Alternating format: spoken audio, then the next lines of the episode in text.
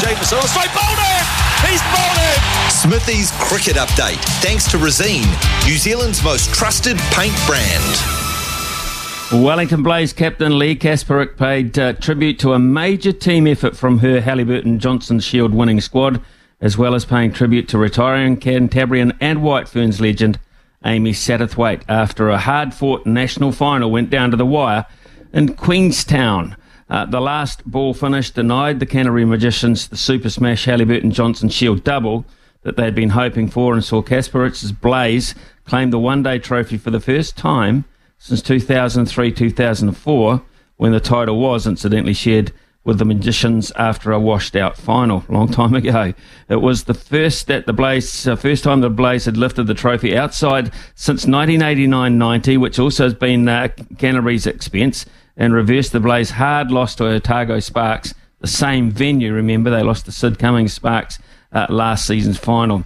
The Magicians had uh, needed six off the last ball if they were den- to deny the Blaze to the, the victory, but uh, rookie Nicola Baird permitted only one single off her last ball to ensure Wellington clinched a drought breaking four ball victory. So, congratulations to them. And every ball of Maddy Green's fourth list A list century. Uh, in the first innings, a runnable 106 had proved uh, vital to her side. It equalled her uh, career best and was her second ton for the Wellington Blaze and third in the Hallyburton Johnstone Shield competition. Loves that comp. That's uh, maybe her level. All of the Blazers' frontline bowlers kept things tight. Casper uh, going on to get four for 46 in her turnovers. Uh, surely they must be taking notice of this girl again. Surely four for 46. And Baird finished with two for 44. Wasn't the fairy tale ending for Satterthwaite, but neither team would allow her to slink off into the sunset without some sort of fanfare. She had led the Magicians team on and off the field in the first innings and the Wellington Blaze team formed a guard of honour in the middle as she walked out to bat for the last time. She received a standing ovation as she came back in with her last half century by her name. And following the trophy presentation, the entire Wellington Blaze squad, together with uh, Lea Tahuhu, uh, commentators um, Suzie Bates, Katie Martin, and Frankie Mackay, sang the White Ferns Waiata in her tribute.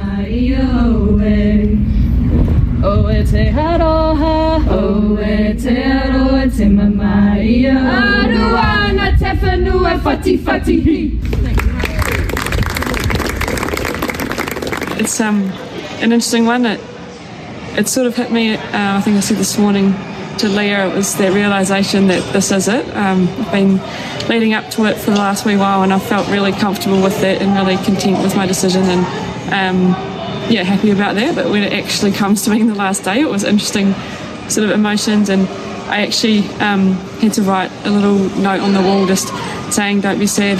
Um, that it's over, be happy that it happened. And uh, I just wanted to keep reminding myself of what I've, I guess, been through over the last 20 or so years, um, how much I've enjoyed it, and just wanted to try and smile as much as I could and just really enjoy this last moment, whether we won or lost. And I, I feel like, for the most part, I've been able to do that, which I'm happy about. Um, sort of feel a little bit spent, just feel like you sort of gave it your all for the last game, and, and then at some point, hopefully, be able to sit down and, and really reflect and just want to enjoy the night because, you know, the, it's the last one and the last one in the change room as a player. So, yeah, hopefully, I can do that. Yeah, Amy Satterthwaite there, a fine career and a fine tribute, a fine farewell uh, to a, a wonderful cricketer for New Zealand. 9.31 here